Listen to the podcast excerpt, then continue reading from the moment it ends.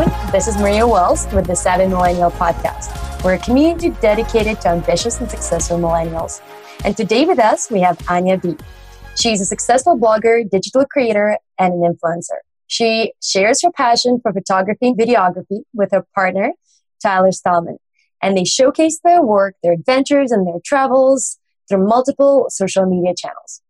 They also maintain a blog that encompasses daily inspiration, life advice, finance, fitness, smart hacks, and everything in between. So I definitely highly recommend checking it out. You'll find something for yourself. And with that, please welcome Anya. Hi. Hi. How are you? What an introduction. Thank you so much. I try. I mean, you're doing a lot of stuff, and that doesn't even cover a part of what you're doing. So there's so much more to cover. Let's just jump right into it. Yeah, we always have a hard time explaining to people what it is that we do. There's a lot of things on your blog, and I think that is basically the representation of you guys. You combine multitudes, and there's so many things that you do. You can't really describe it in one thing. You're not just a blogger. You're not just a creator. So much more to you. It's something that I always struggle with sort of explaining to people, because I think we live in this world, and the industry that we work in is very set on boxing people up. It's you are this person that you have to be an expert at this one specific thing, but people are, so multidimensional. And I want to like many different things, and I want to have a hand in all of them, because that's what makes me happy. That's what keeps me sane. I feel like instead of conforming, I'm going to carve my own way. I love it. Now, do you think that you're an expert in a few things, or maybe a generalist? What do you think?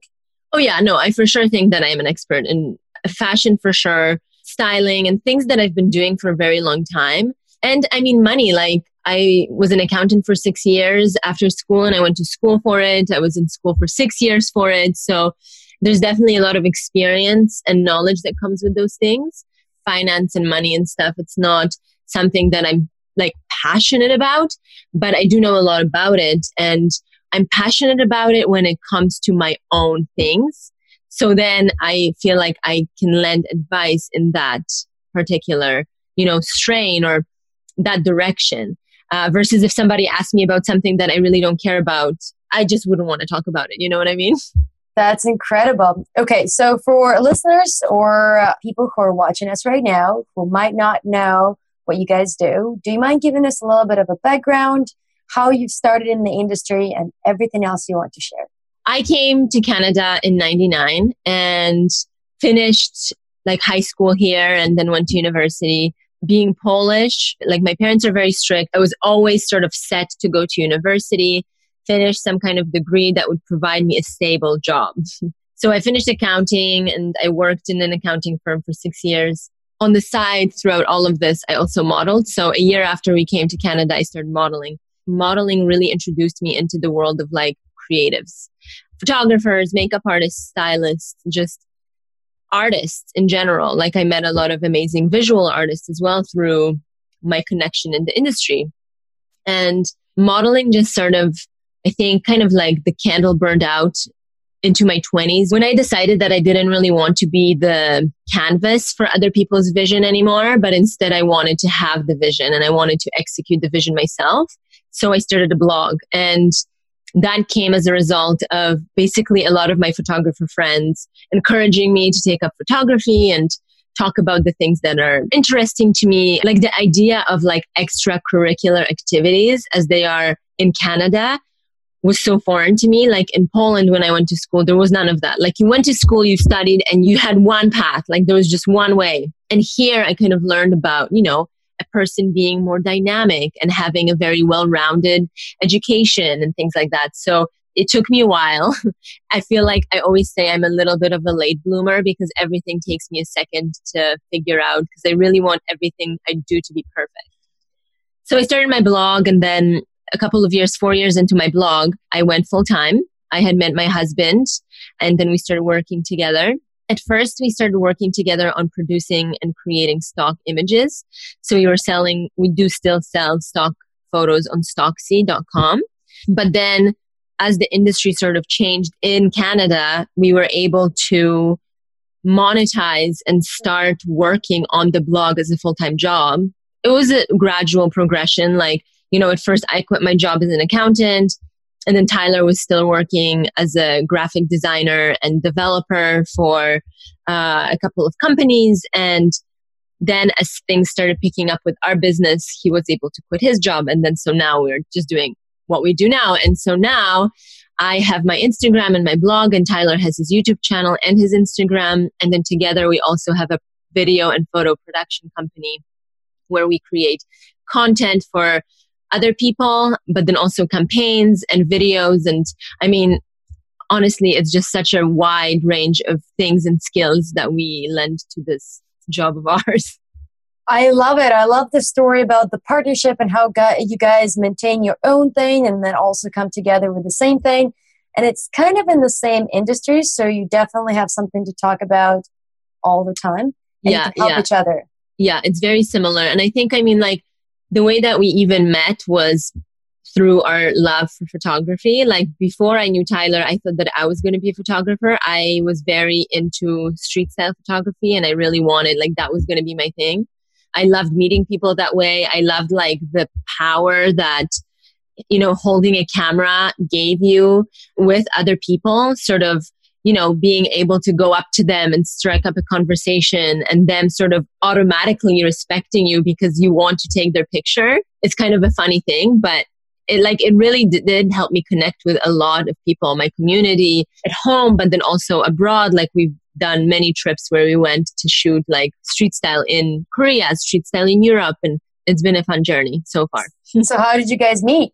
So it's kind of complicated. We met a long time ago. We worked on a video project, and Tyler was married at the time, so he was just like not interested. He wasn't even talking to me. Like, he was the videographer and I was the model, and we were communicating through other people on set. But I really liked his work. Like, this was at the very sort of beginning of digital video, and I remember just like his work ethic and the turnaround that he did the video. Like, we finished shooting, and then 2 hours later, he had like a cut sent to me, and I was like, wow, that's amazing. I love it. And I love that because I've always been about like instant gratification with anything that I did. I'm very much like, if it's not done right now, then I'm moving on to the next thing. But then, like, years later, a girlfriend of mine and I went to LA, and he was house sitting for a friend of his. He had been then going through a separation already. She told me that he was there house sitting. And I'm like, well, why don't we stay with him? Because we had no idea where we were going to go. And this was like hours. So as we're at the airport leaving for LA, I messaged Tyler on Facebook and was just like, hey, can we stay with you? And so he was like, yeah, 2 single girls, like, come and stay with me in the house. And, in LA. Awesome. Yeah. But then my friend ended up totally like ditching me. She was super on a manhunt. We went to LA. She's like, I'm going to find a boyfriend in LA. I'm going to stay there. She went to school there and she wanted to go back. So yeah, so she was on her mission. And so she sort of left me at this beach house with Tyler. And Tyler and I started bonding over cameras and shooting. And then there's this whole story about him and I. We went for a bike ride and his bike got stolen. Then a few days later, I found it. I was like, I was biking by myself and I found the bike and I stole it back. But the funny thing about all of that is that he had previously, like months before, made a video or a short film about a guy who gets his bike stolen and goes to steal it back. So he was like, oh my God, this is a sign. She's like my future wife, whatever. But no, actually, like, the funny thing is that, like, when I was leaving LA, we weren't even going to be dating because he was like going through a very hard time in his life. And I was just like, well, if you're not committing, then I'm not interested. And then as I'm like on the plane, he texts me and he's like, okay, let's do it. Oh, I love it. What a beautiful love story. It's a cute story. People always ask, but it's like really long and yeah. I love it. And I think people should know, in the fact that, you know, you said you're not interested, if you're not serious, you know, I think it's great.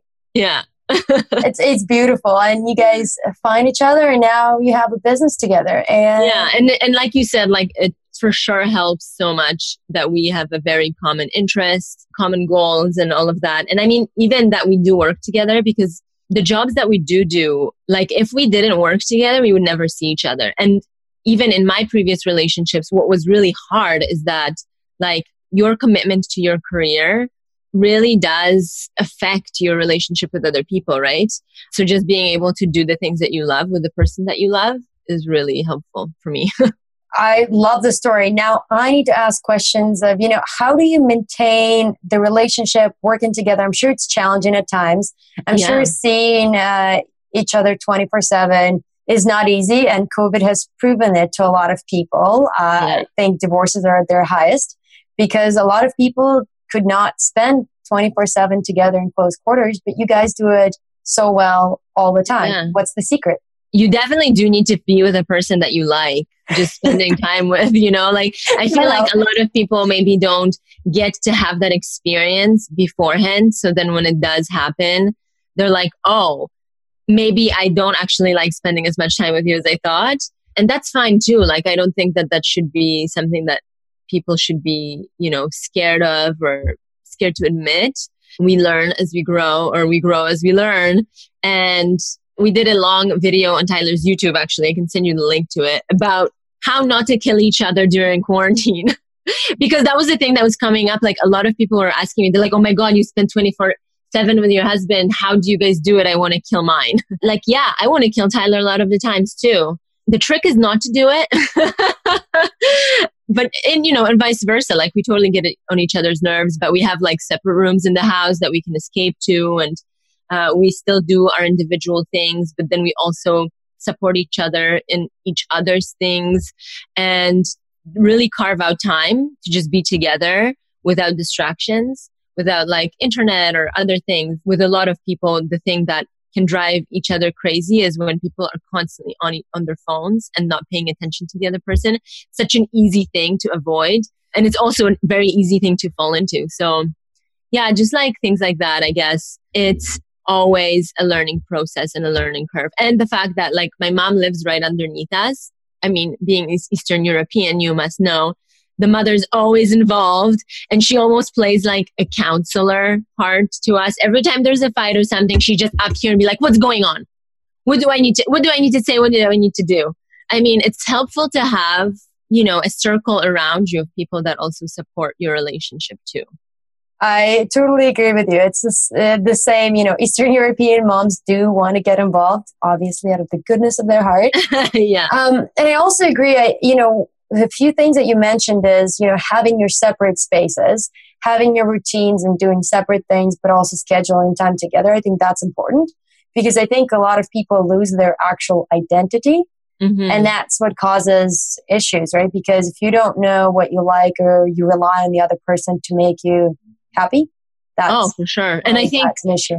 With us too, there's a lot of the times the struggle is on who gets the main focus of whatever, right? So like today we'll be working on Anya's things, but tomorrow we'll be working on Tyler's things. But when we're working on the opposite person, we're also always thinking about our own projects in our minds. I mean, no matter what, you always think that you're the most important, right? Like you have to be a saint to be putting other people in front of you all the time. But yeah, so I think it's like a matter of figuring out good ways of balancing that, and that there's always a focus on the other person, that one person doesn't get forgotten, you know? I think it's easy to, like I said, sort of want to do everything for yourself and be like, oh wait, but there is another person in this relationship. They also have needs and they also have wants. How do we marry those two things? I love it. We had an interview with Andrew D'Souza of Clearbank the other week. And the one thing he mentioned is, you know, we have this notion of thinking that we're the center of the universe, but we have to remind ourselves that we are the secondary person to someone else's story. And, you know, we might be the main character in our own story, but we also play different parts. You have to manage when we do both. So I love it. I guess on the topic of COVID and the pandemic, you guys are both creators. Mm-hmm. How has it been, you know, creator in captivity during COVID? Yeah, hard for sure. I'm not going to lie. Now it's gotten better. Things are picking up again and starting to look more normal.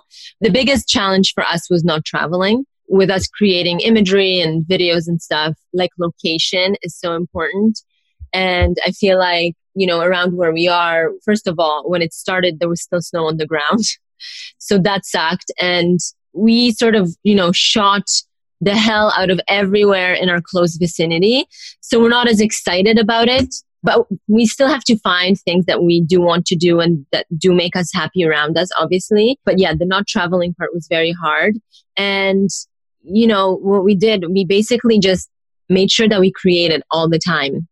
Obviously, jobs were stalled and canceled, but we still came up with projects and shot things. And I mean, I started my Money Series. I started just doing like DIY projects, a lot of that stuff, which I didn't really ever have time for, but I always really like working with my hands. So I decided to learn how to crochet and macrame and like do all this other stuff. Because of those things, I also met a bunch of really great, amazing people that I wouldn't have otherwise. So there's a silver lining in everything. Right now, it's starting to feel a lot better and we can travel again. Like we feel a little more free. We're actually looking at booking a flight out to Europe. Where in Europe? How that goes. Well, Amsterdam. And then from there, wherever we can go. So when you go somewhere for obviously a location shoot, how long do you stay in each place? It's really up to us. Like I would really love to stay however long I wanted. I could definitely do that, just kind of like live without having a place. But we do have commitments and things back home. So we sort of go by our schedule and we do keep things very open. So we'll book a one-way ticket and then we'll book the return flight back while we're there. Because like our schedule and our jobs, things come up very last minute. Like sometimes a client can email me and be like, oh, can you be there next week? And I always say, like, I'm a total yes person. I'm going to say yes no matter what. So yes, I'm going to say yes first and I'm going to figure it out later. So that's what I do. Okay. So yeah, I mean, the longest that we've stayed in any one place was 3 weeks, which was a long time. But I would really do love to be away for like months at a time. But you know, like my mom is here and we have our cats and we do also love being at home. As much as we like to travel, I'm totally a homebody and I just love sitting on the couch and kind of relaxing once in a while, especially when it's summertime and it's warm. Interesting. So then I guess with COVID and the pandemic and the vaccine potentially not coming out, do you think that's going to change the creative process? I guess the content that you guys create and then the whole space for digital creators. How is it changing with this pandemic? I'm very hard set on trying to do things the way that I want, even though it may not always work. And even when I say that the way that I want, I do still have to be very conscious of the world around me.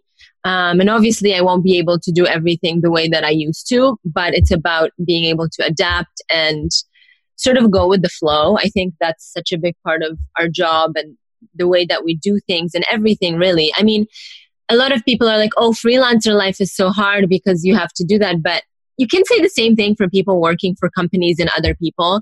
You're really dependent on other people's ability to adapt. So all of a sudden, you don't have that control. So here, we're in control of all of that. So we do really have to just gauge, you know, well, what are we able to do? How far are we able to go without putting anybody in danger or staying healthy or, you know, being responsible? That's going to be different because all of a sudden, people will have to be looking at things that way. Again, like that idea of you're not the only person here. Like you have to be looking at other people and how it affects everybody around you. But in terms of like the industry, when it first started, I was like, it will definitely change the industry because all of a sudden, a lot of people will not be able to create. I think a lot of people are very dependent on being able to go away or other people creating events or basically other people creating opportunities for creation. So now it'll be more about who's able to create their own opportunities, basically. How do you create the new opportunities in this landscape, so to speak? Oh my gosh. I mean, there's so many different ways.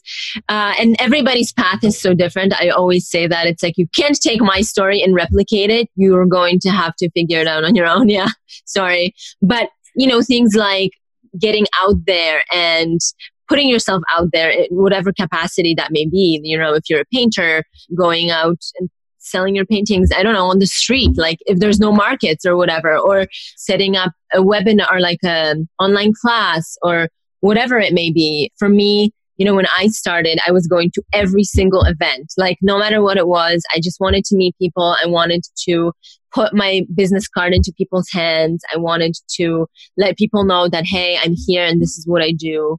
Practicing and just doing it, I think, is the biggest thing. I think a lot of people are like, well, I want to create, I want to be a photographer, I want to do this, but I'm scared. I don't want to ask somebody else to take a photo of them or whatever. And it's like, well, then you're not going to be able to practice. Basically, practice makes perfect. And if you don't go out and do it, then you're not going to get to where you hope that you're going to go. I think sometimes people have this idea that like, oh, well, somebody's going to notice me or somebody's going to find me or whatever. But like, you're the first step in your own story.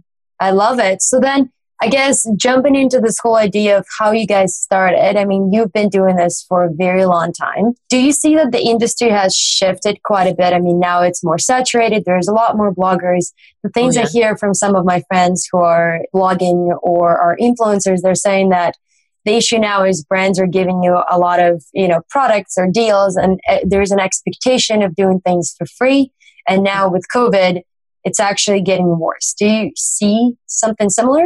I am lucky to say that I don't, but also I feel like I don't think that I should say that I'm lucky, because I just don't allow that. So I don't welcome that kind of opportunity, if you'll say. And I think that the things that end up being directed towards me are kind of a product of what I put out there. If I'm going to say I'm going to do this for free, then that's what's going to be coming at me. You know what I mean? I don't know. It's like the universe sort of conspires to go in the direction where you want. It's such a crazy thing to say, but like, you know, sometimes I'm like, oh, I don't know if we have enough money to pay for our bills. And then all of a sudden there's checks coming in the mail. So if you start saying that, yes, I'm open to doing things for trade, I'm open to doing things for free, then you're going to do that one thing for free. And then other people will find you and will ask you to do it for free. And it's not going to end until you start saying no.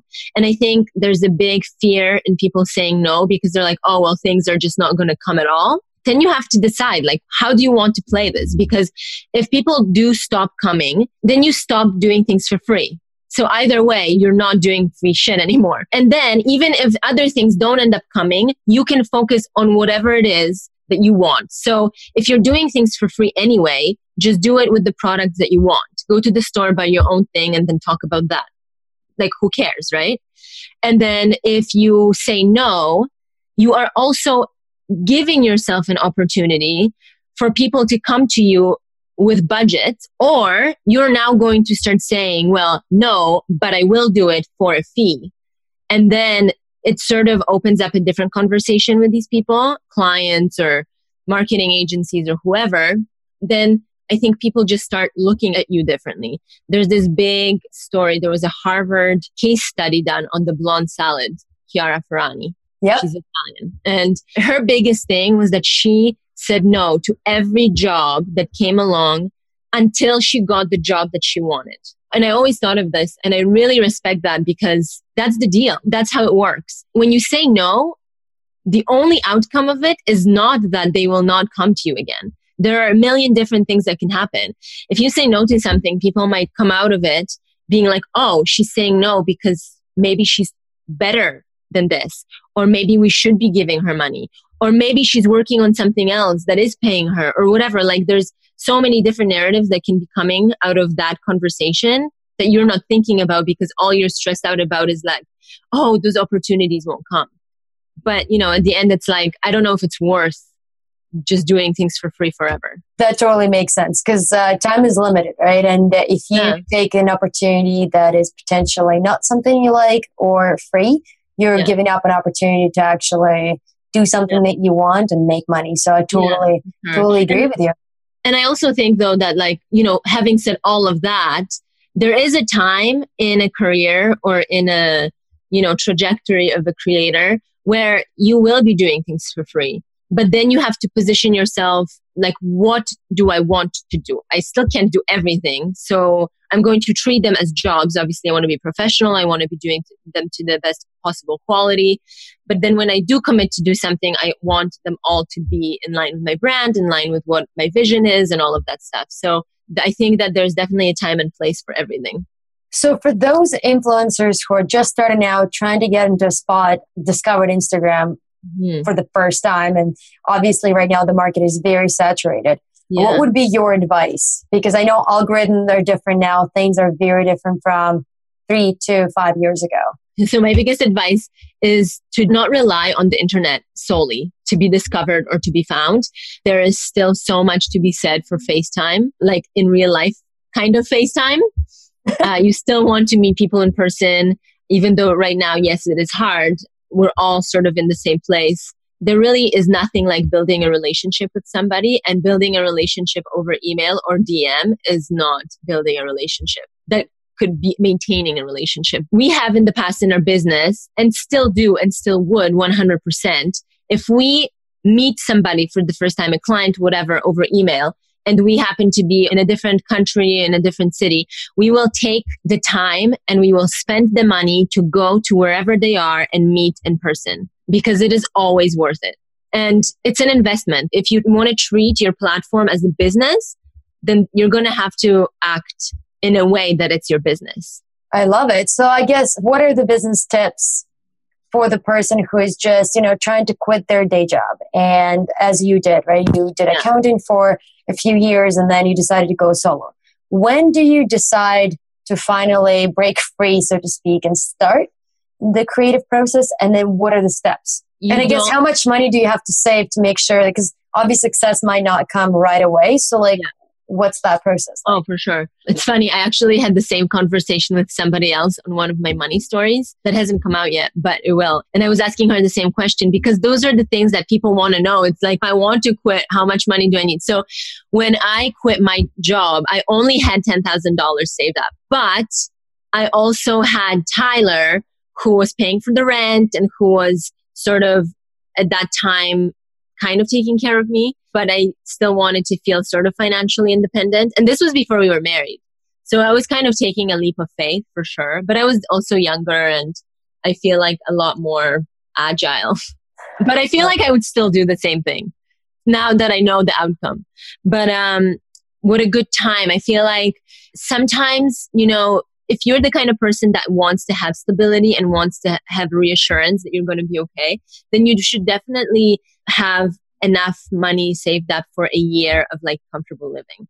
So even if you quit your job, you want to be able to focus on whatever your next project is for about a year. I think that's a really good time. Within a year, if it's not happening for you, then you have to find a different project. Whatever it may be, if you want to quit because you want to start a knitting company, or if you want to quit because you want to be an Instagram influencer, whatever, if within a year that's not happening for you, then that means that you're just maybe not cut out for it. Maybe you're doing something wrong. But in that time, you want to be doing everything that you possibly can to be getting it off the ground. You definitely don't want to be sitting around waiting for things to happen. That's the biggest thing. You want to be going and networking and socializing and putting your product in other people's hands. For Instagram, that would be your business card. Yeah. So in that time, you definitely want to be hustling. You want to be out all the time, or working on your website, or getting financial advice, or taking a business course. So there's a lot of work. You might be doing that already, and you might already be at a point where your company is going to work.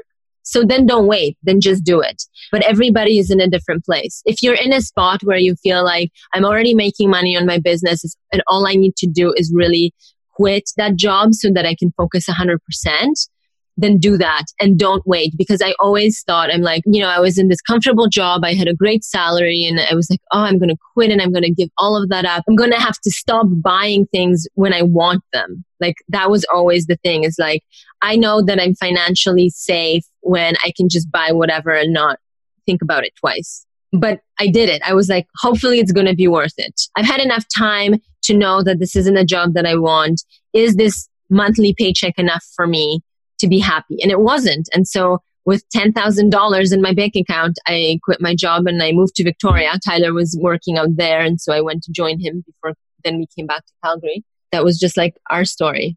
The rest is history. I love it, and the advice as well. So I guess when you start, would you focus right now on a certain topic, a trend? Is there some kind of hack that you should definitely maybe utilize, maybe a niche that's not explored enough? that somebody should target, or should somebody just go broad and try to do everything? It's so funny. I mean, that's also different for everyone, you know? Like, it really depends on your set of skills, on what you have to offer, on what you have to say. For me, like I said, the niche thing is really not as exciting, but I also think that the industry in general is very much more lifestyle focused than just a very specific, like, I'm just going to be doing this one thing. But there's definitely an audience for it. Like, there is an audience for people that just want to see photos of an eye with makeup on it, or dogs, or whatever. So if you have a very defined niche, then I say go for it. And if you know that you can do a great job with great quality content on that, that's great. But maybe you have to explore that still. So maybe you do have to be general before you focus. With me, I feel like even though I don't focus super crazy on any one thing, I still do have specific things like travel, fashion, and money are my main things because those are the things that I know most about. But I still do want to get excited about other things. Like, I started crocheting, so I'm going to talk about that and still, you know, work with companies that come to me with things that interest me that aren't always maybe necessarily within the focus of what my, you know, bio says or whatever. Because those are the things I think that also differentiate you from other people. You're going to say that you're a beauty blogger, but if you're a beauty blogger with a twist, that can give you a whole other niche of people. Or it can also introduce your audience to so many different things. I love it. That totally makes sense. So then, if you could go back and give yourself advice like a few years back when you just started, what would that be? To stop doing things for other people and start doing things for yourself. That's such a big thing for me. I mean, for the longest time, I was just doing everything in my life in line with what my parents wanted me to do. It was so important for me to make my parents happy. I was so scared to disappoint them. They packed up their life in Poland and came to Canada to give me opportunities and things. And even the way that they talked to me about it is that they had very specific opportunities in mind for me. But I feel like now that I look back at it, the opportunity that they gave me to be here is to really find the thing that I love to do. I would be doing everybody the service, including the people around me, if I was just unhappy in my life doing the things that were making them happy. If you're not happy, you're not going to make anybody else happy around you, you know? I totally agree with you. And plus, you have so much talent that could have been wasted if you just stuck to, you know, one thing and didn't explore all the other possibilities. You know, talent, thank you. I always, as a creator, I'm always doubting myself about everything. But I also love the journey of like discovering new things and learning how to do new things and always growing. Like, it's always a journey. I mean, even when I look at my blog, you know, from the beginning and now, I'm so embarrassed about the things that we used to do, like the photos that I used to post and stuff. I just can't even believe it. But it's also fun to look back at it because then you really see how much you grew. And if you didn't, then like, well, then there's something wrong. Well, and the other thing is practice makes perfect, right? Like, the more you do things, the better you get, as you mentioned, right? Like, you just got to start somewhere and the rest will work itself out. Oh, yeah, absolutely. I think, yeah, we for sure live in a world where like you want everything super instantly. You start something today and you want results tomorrow. Yeah, but it doesn't happen that way. And it's like, we have to be open to be humbled by that process. I love that. Speaking about money talks and, you know, what led you to starting this completely new series? Obviously, COVID helped propel the movement forward, but what motivated you to start it? For sure, I always wanted to talk about money because the one thing that I've noticed over the years, and talking to my parents too, everything that you do in an Eastern European household is never good enough. Like an 86, well, why not 100? Whatever. Like, okay, well, give me a break here. Instead of looking at my 86, why don't you look at everybody's like 64? You know what I mean? But that's sort of like how I've always been looking at other people my age and seeing like that they're not really making the best decisions with their money and they're really not looking forward enough. I think a lot of young people don't spend enough time talking to older people about their mistakes, which is one thing that I think, I don't know, the downfall of younger generations, not mine or whoever, is just always the generation that's after you. You're always like, oh, they're old and they don't understand and whatever. But there are things to be learned from them for sure. So money's always been something that I looked up to my parents and to my brother, who's 16 years older than me. And then so I took accounting, of course, and learned things there. But I think the most things that I learned were in practice. Yeah, just seeing that people don't really make the best decisions with the money. Then COVID happened and everybody was freaking out. Everybody's like, oh my God, my job, or I'm fired, or my freelance thing, like I can't make any money, or people like freezing paying invoices and all of that stuff. And I was freaking out, and I didn't really have much to freak out about because I have a cushion, I have an emergency fund, and I have all of that stuff sort of put away, you know, for the dark hours, my mom says. But I was freaking out anyway. And so I'm like, if I'm freaking out, so many people around me are also freaking out. I know it. And so I started Money Talks because I just wanted to talk to other people to make myself feel better. But, you know, as a result, I'm like, well, I'm not the only one that feels this way. Other people do too. So I did see really quickly that everybody was kind of relieved to hear other people's stories. But at the same time, they were learning new things. And being able to have people from different walks of life, different industries, sort of come out and open up more about how they are with money management, you know, how much money they save, what kind of like spending habits they have, and all of that stuff really opens up the world of sort of possibilities for people. I mean, so I did a webinar and I was talking about GICs. So many people don't know about GICs because it's not something that banks advertise. Unless you know somebody that's already done it, you don't really know much about it.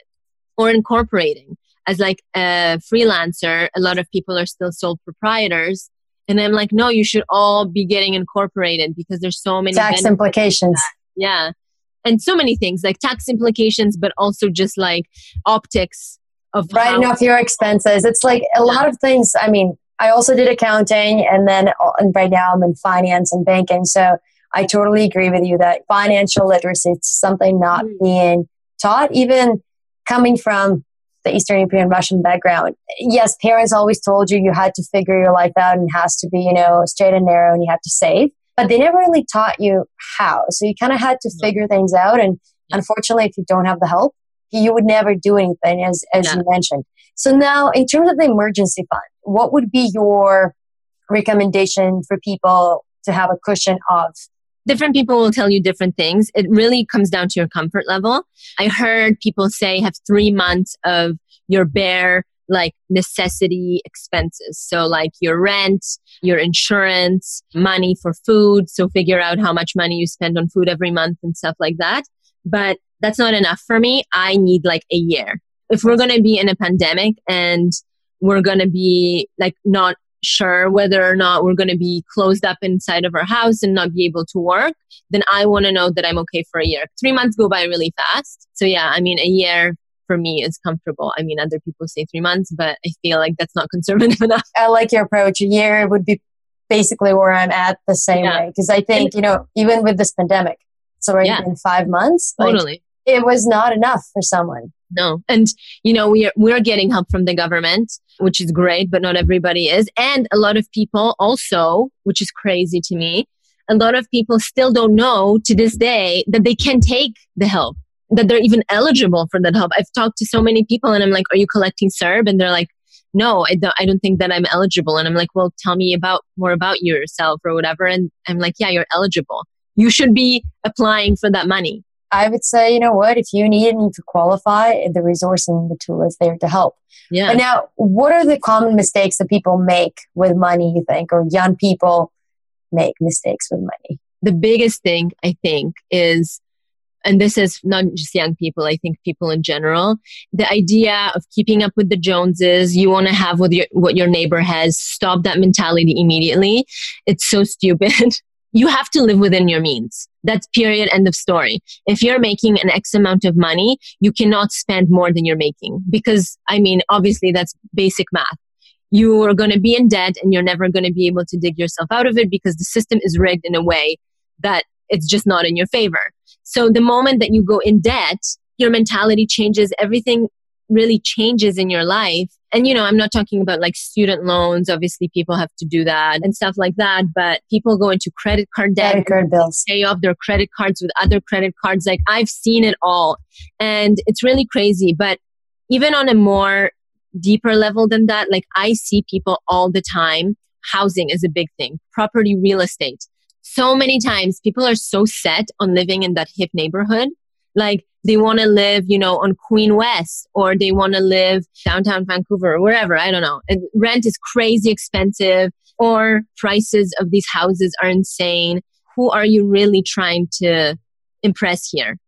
Other people. You're not doing this for yourself, because if you were, you would be looking at how much money can I afford to pay in a mortgage that isn't going to take me an entire life to pay off. Like I know people who have parents who are still paying off their mortgage from like when they first move into their first home. They call it a starter home because the idea is that you want to eventually move out of it and upgrade. So doing things like investing your money is much smarter than spending it on your primary residence. Also, like getting a place where property taxes are low is going to be the best solution. When you're buying your first property, don't look at living in the coolest place you can find. Look at the place where you are going to be able to pay off your mortgage within 10 years. If you can really own your place within 10 years, then you're golden.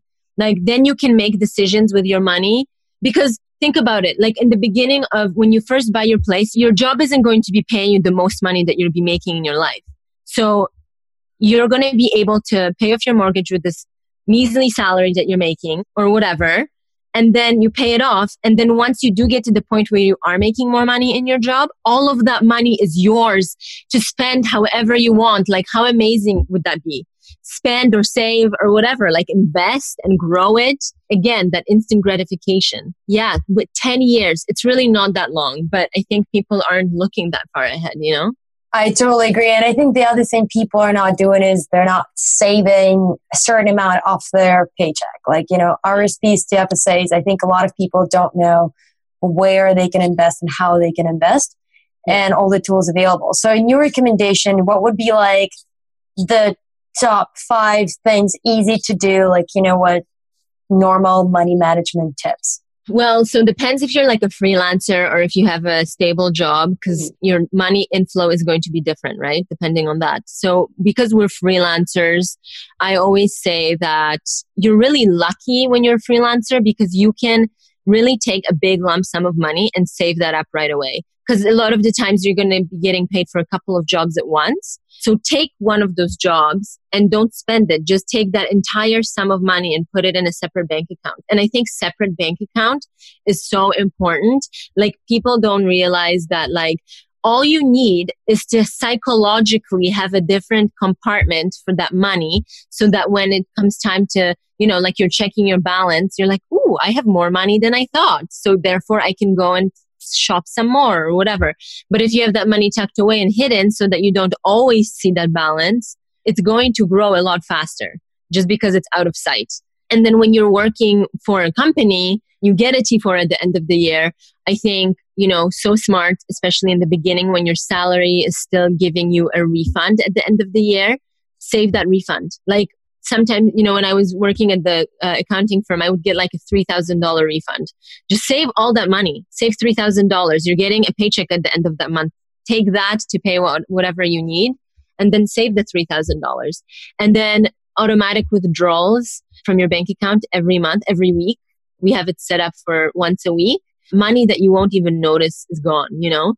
Some people set it up to be like $1 a day or $5 a week. Or small amounts, but like sometimes you just like life happens and you're not paying attention. And then you go and you're like, wow, I have $4,000 saved up because I wasn't even looking or whatever. And it's like finding $20 in your jacket pocket, you know, when winter comes around. It's like the best feeling.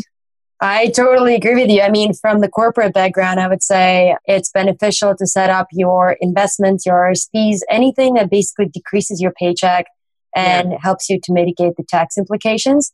Yeah. It's just smarter because it's, it's just, but I also think too, so important to like when you do, you know, put your money into RRSPs or TFSA, know where that money is going. Like don't listen to your financial advisors. Just take their advice and research it before you say, okay, let's do whatever it is that you say, because that may not always be the best for you. And like, you know, don't forget that those people get commissions and they also get paid. And sometimes they're not looking out for your best interest. Know where that money's going. Like your RRSP ideally is your retirement money, and you want it to be there at the end of the however long your career is going to be. So that, and of course, then stock market, just like don't use that as your savings of any kind. Like I always say that stock market is for growing money. It's not for saving money.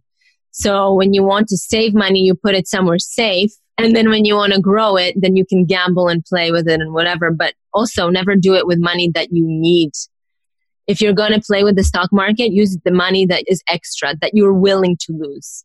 Yeah, I never gamble with your emergency fund, and pay attention to the hidden fees, because management fees at 1%, 2% add up. At the end of the day, you're not even breaking even with inflation. So that's just those small things that I agree with you, some people don't pay attention to.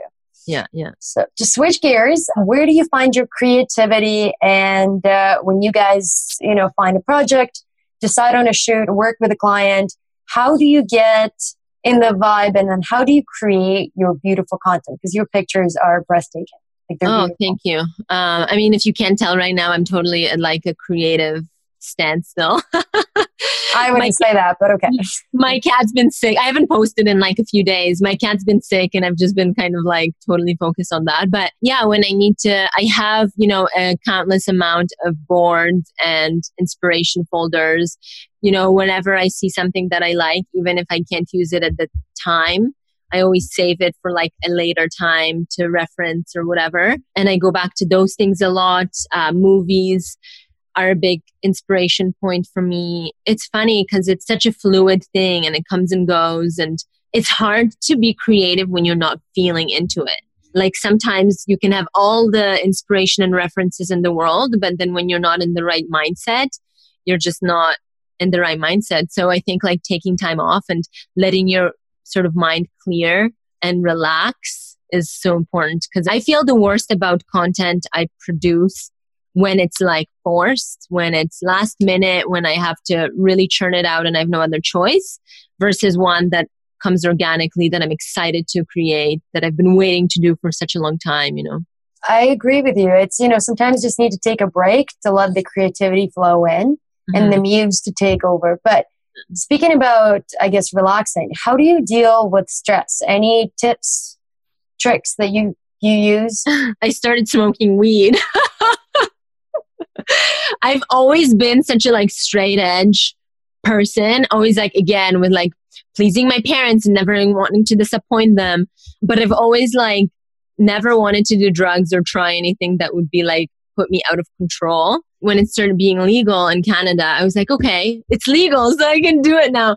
So I tried it, and actually at the time that it was becoming legal, my anxiety was like at an all-time high. Like I had an episode where I literally thought I had a heart attack, and that was kind of like, okay, I'm smoking weed, I don't care. And so I went out and I found some, and like honestly, it didn't even take much. Like all I needed was a couple of days of like just chilling out. But also I feel like the realization of having to take the break and chill out was very important as well. Because I was at a point in our jobs too where I was like replying to emails immediately. Like I heard my phone buzz and I would reply to that email right away. I learned since to reply to emails twice a day, in the morning and in the afternoon. Like don't check your phone. I turned off my notifications on the phone. Like it's no longer buzzing. Like I would wake up in the middle of the night to check because I heard that there's an email that came in, It's so high strung because I never wanted to miss an opportunity, and I just like always wanted to be on top of my game and stuff like that. And that episode it just kind of like gave me this wake up call. Be like, well, if I don't do anything about it, I might be dead, and then I won't be able to do my job at all. So like, what's better here? What's the more beneficial solution? Totally makes sense. So I guess, is there a preferred strain you use, or how do you consume? Because there's oils, there's vape pens, there's so many resources and tools, and they are really helpful. Like that is honestly how I sometimes deal with stress and anxiety as well. Yeah. Just because the tools are out there, they're there for you to use. Yeah, totally. I think, honestly, I thought it was such a revelation. And again, it was kind of like this moment where, my parents are always right. Because of course, like when it started happening, my mom is like, oh no, that's so bad. Weed getting legalized. I can't believe it. What world do we live in? But then I also bought her a cream for her arthritis or rheumatism, and that helped her. And so like she saw the benefits of it, and all of a sudden she changed her mind. Maybe it's more about being open to things and understanding them. That was a really big thing when I started. Education was so important to me. Like I wanted to know everything, how it's made and like what the effects are and what are the different strains and flavors and like what are the different ways I can consume it. So I ended up with a pen. DOSIST is the one that I do. And there's different flavors and like different sort of results, I guess. I don't know. To me, they're probably all the same. But there's like ones that have more THC and ones that have more CBD. Yeah, like a lot of them just kind of put me to sleep. And I think only once did I have a time when I was like laughing at everything, you know, like, oh, I wish I could do that all the time. But again, I don't do it that often either. So I guess I'd have to do it a lot more.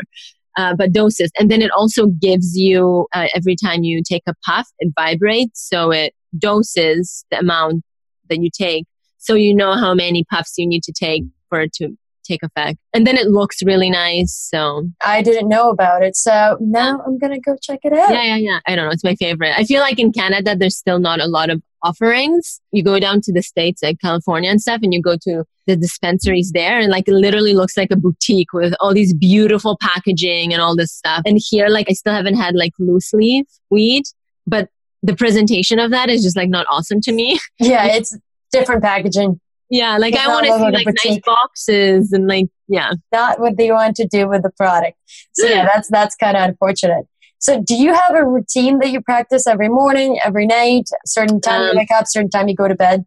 No, it's different every day. I'm so bad at having a routine, part of like our freelancer lifestyle. Okay. When we're at home, it's a little more, I guess, set because we have the cat. So like we feed him and then we go on to our day, usually our studio, which is in a different neighborhood. And like in the summertime, we get to bike there. But always, I think the most important thing is like always trying to fit in fun times. That sounds so stupid.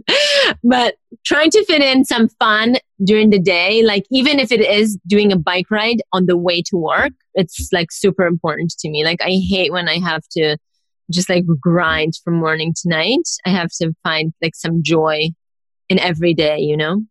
Love it. So what about exercise? Do you like exercise regularly? Not at all? Yeah, we exercise. And again, depends on the time of the year. Right now, we're like all about outdoors exercise. So we started playing tennis this year.